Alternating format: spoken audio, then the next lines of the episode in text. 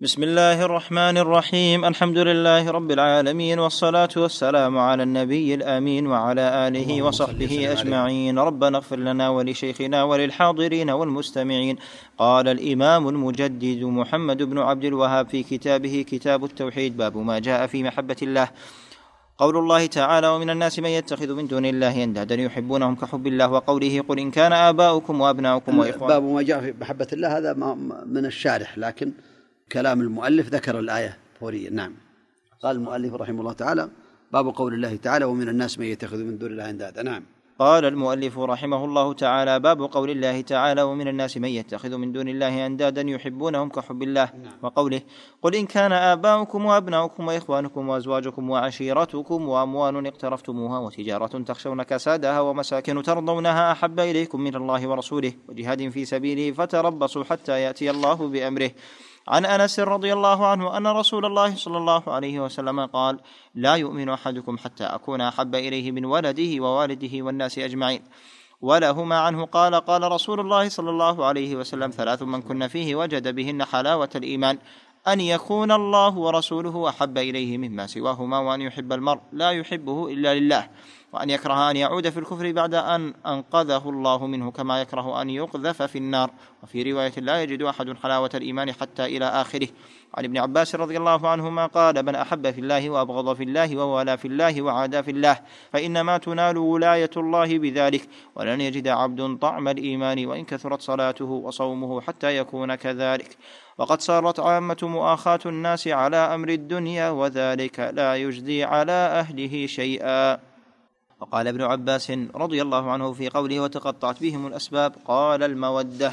بسم الله الرحمن الرحيم الحمد لله رب العالمين وصلى الله وسلم وبارك على نبينا محمد وعلى آله وأصحابه أجمعين. ذكر المؤلف رحمه الله تعالى تحت هذا الباب هذه الآية التي تدل على محبة الله تعالى وهذه الأحاديث كذلك التي تدل على محبة الله ومحبة رسوله عليه الصلاة والسلام. فمحبة الله تعالى ومحبة النبي عليه الصلاة والسلام من أعظم الواجبات بل أفرض الفروض وأوجب الواجبات على عبده المؤمن أن يحب الله تعالى ويحب النبي عليه الصلاة والسلام. وقوله تعالى ومن الناس من يتخذ من دون الله أندادا يحبونهم كحب الله الذين آمنوا أشد حبا لله من أصحاب الأنداد لأندادهم وآلهتهم. هذا قول. من أهل التفسير من قال ومن الناس من يتخذ من دون الله أندادا يحبونهم كحب الله أي الذين آمنوا أشد حبا لله من أصحاب الأنداد لأندادهم وآلهتهم التي يحبونها ويعظمونها من دون الله تعالى. هذا اختيار شيخ الإسلام ابن تيمية رحمه الله تعالى أن معنى أشد حبا لله أي أنهم أشد حبا من أصحاب الأنداد لأندادهم. والقول الثاني قال والذين آمنوا اشد حب الله من المشركين بالأنداد لله.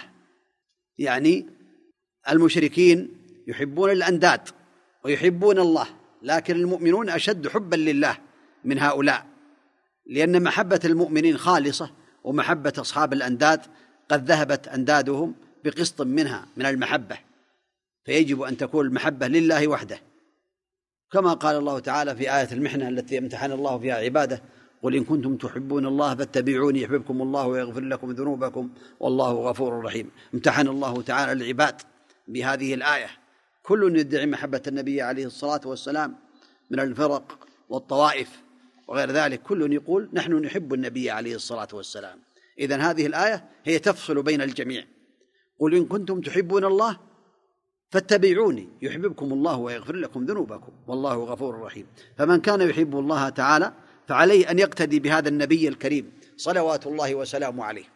ولهذا قال الله تعالى قل ان كان آباؤكم وأبناؤكم وإخوانكم وأزواجكم وعشيرتكم واموال اقترفتموها وتجارة تخشون كسادها ومساكن ترضونها أحب إليكم من الله ورسوله وجهاد في سبيله فتربصوا حتى يأتي الله بأمره والله لا يهدي القوم الفاسقين. إذا كانت هذه الأشياء الثمانية أحب إلى الناس من الله ورسوله وجهاد في سبيله فعليهم أن يتربصوا. ينتظروا حتى يأتيهم العذاب من الله تعالى. نسأل الله العفو والعافية. وما يدل على عظم محبة النبي عليه الصلاة والسلام أو على وجوبها وأنها يجب أن تكون عند المؤمن أحب إليه من كل شيء. قول النبي عليه الصلاة والسلام لا يؤمن أحدكم حتى أكون أحب إليه من ولده ووالده والناس أجمعين. لا يؤمن. الإيمان الكامل. فلا يكون مؤمنا حقا إيمانا كاملا إلا بأن يكون على هذه الحالة أن يحب النبي عليه الصلاة والسلام أحب من ولده ووالده والناس أجمعين. وثبت عنه عليه الصلاة والسلام في هذا قوله عليه الصلاة والسلام ثلاث من كنا فيه وجد بهن حلاوة الإيمان. أن يكون الله ورسوله أحب إليه ما سواهما. وأن يحب المرء لا يحبه إلا لله. وأن يكره أن يعود في الكفر بعد أن أنقذه الله منه كما يكره أن يقذف في النار. لا شك أن هذا مما يسبب حلاوة الإيمان للمؤمن. ولهذا قال النبي عليه الصلاة والسلام ذاق طعم الإيمان من رضي بالله ربا وبالإسلام دينا وبمحمد رسولا صلى الله عليه وسلم. ولا شك أن هناك أسبابا من الأسباب الجالبة لمحبة الله تعالى ورسوله منها قراءة القرآن وتدبر القرآن ومنها التقرب إلى الله تعالى بالنوافل بعد الفرائض. ما تقرب إلي عبدي بشيء أحب إلي ما افترضته عليه. وما يزال يتقرب إلي بالنوافل حتى أحبه ومنها وهو الثالث دوام ذكر الله تعالى على كل حال. والرابع إثار محبة الله تعالى على محبة غيره عند غلبة الهوى. والخامس معرفة العبد المسلم لمعنى الأسماء الحسنى لله تعالى. فلا بد إذا عرف هذا ازدادت محبته لله تعالى. إذا عرف بقلبه أسماء الله تعالى وصفاته وكذلك الأمر السادس مشاهدة بره وإحسانه على عبده والنعم الظاهرة والباطنة على العبد فإنه يزداد حبا لله تعالى إذا رأى هذه النعمة التي أنعم بها عليه ظاهرا وباطنا. كذلك انكسار القلب بين يديه سبحانه وتعالى ودعائه والتضرع له سبحانه وتعالى هذا مما يسبب كذلك محبة الله تعالى لعبده ويسبب كذلك محبة العبد لله. الخلوة به وقت النزول الإلهي في الثلث الآخر من الليل ينزل ربنا تبارك وتعالى حين يبقى الثلث الليل الآخر فيقول من يدعوني فأستجيب له من يسألني فأعطيه من يستغفرني فأغفر له حتى يبرق الفجر أو كما قال النبي عليه الصلاة والسلام. كذلك من هذه الأسباب مجالسة المحبين له أي المحبين لله. فإذا جالست الذين يحبون الله تعالى ازداد حبك لله تعالى وأحبك الله تعالى بهذه المجالسة. كذلك مباعدة كل سبب يحول بين القلب وبين ربه تبارك وتعالى والابتعاد عن ذلك. إذن هذا يدل على هذه الأسباب. وأنواع المحبة تكون محبة لله وحده سبحانه ومحبة في الله من أجله وهذه من العبادات لله تعالى. محبة مع الله وهذه المحبة الشركية. كذلك المحبة الطبيعية وهي محبة الولد في الرحمة ومحبة الوالد إجلالا وتعظيما هذه لا حرج فيها ومحبة الطعام والشراب وغير ذلك هذه محبة طبيعية. وأسأل الله تبارك وتعالى لي ولكم التوفيق والتسديد والعلم النافع وأن يجعلنا وإياكم ممن يحبون الله تعالى المحبة الكاملة التي يرضاها سبحانه وتعالى. صلى الله وسلم وبارك على نبينا محمد وعلى آله وأصحابه أجمعين. ولكن لا شك أن المحبة هي أصل دين الإسلام الذي يدور عليه في أصل عظيم في الدين. ليس معنى ذلك أن المحبة بالقلب فقط تكون المحبة بالقلب وبالجوارح وبالأعمال وغير ذلك حتى يكون العبد مستقيما على طاعة الله تعالى محبة لله تعالى وخوفا من الله تعالى ورغبة فيما عنده سبحانه وتعالى. صلى الله على نبينا محمد. نعم سلم. قال الإمام ابن باز في شرحه لهذا الباب هذا باب في إثبات محبة الله وأنها من أهم العبادات وأفضل القربات وأساس الدين لأن محبته تقتضي الإخلاص له والامتثال لأمره وترك نهيه والانقياد له. والآية تبين أن من الناس من يتخذ من دون الله أندادا من الجن والإنس والأحجار يحبونهم كحب الله محبة عباده. فصار حبهم لهذه الأنداد كحبهم لله أو كحب المؤمنين لله. وهؤلاء ضلوا فأحبوا مع الله ونذروا وخضعوا ودعوا لمن أحبوهم. ومحبة غير الله يجب أن تكون تابعة لمحبة الله كمحبة الرسل نحبهم لأنهم رسل الله. فلا نحبهم محبة عباده وكذلك المؤمنين نحبهم لأنهم أطاعوا الله فنواليهم. أما محبة الذل وال يعني نتعبد لله بمحبتهم نتعبد لله بمحبة الرسل والطائعين نحبهم لله يعني من أجل الله تعالى. نعم.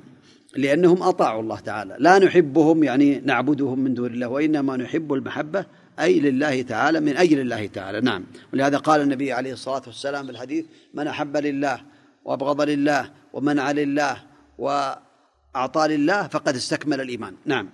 أما محبة الذل والعبادة فهذه لله وحده لا يشاركه فيها أحد والمشركون يصرفون هذه المحبة للأنداد وبعضهم يجرأ على الحلف بالله كاذبا ولا يجرأ على الحلف بالأنداد والشيوخ كاذبا. ويقول هذه الأنداد أشد وأسرع انتقاما من الله والذين آمنوا أشد حبا لله. أي من محبة هؤلاء المشركين لأندادهم لأنهم أخلصوا العبادة لله وعرفوا حقه تعالى. ولو يرى الذين ظلموا إذ يرون العذاب أن القوة لله جميعا. أي لو رأوا ذلك واستحضروه لأحبوا الله أكثر وعظموه وأخلصوا له. ولكن جهلهم وقلة بصيرتهم أوقعهم في الشرك. إذ تبرأ الذين اتبعوا من الذين اتبعوا ورأوا العذاب. أي إذا رأى المعبودون من أولياء الله والرسل تبرأوا من عبادتهم ويقولون تبرأنا إليك ما كانوا إيانا يعبدون.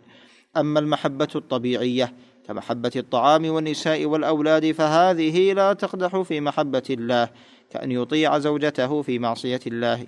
فإن هذه المحبة تكون منقصة للإيمان بقدر ما تؤثر على محبة الله فلا بد أن تكون مقيدة بشرع الله. وعن أنس مرفوعا لا يؤمن أحدكم حتى أكون أحب إليه من ولده ووالده والناس أجمعين. هذا يدل على وجوب محبة رسول الله صلى الله عليه وسلم محبة تليق به. وتقتضي اتباعه وامتثال أمره وترك نواهيه ولا تكون محبة عبادة بل تابعة لمحبة الله وعنه مرفوعا ثلاث من كن فيه وجد بهن حلاوة الإيمان. تدل على وجوب محبة الله ورسوله على غيرهما من الآباء والأبناء والأموال. فيطيع الله ويعمل بأمره ولو خالف هوى ولده أو زوجه أو غيرهما. وهكذا الآية قل إن كان آباؤكم إلى آخره.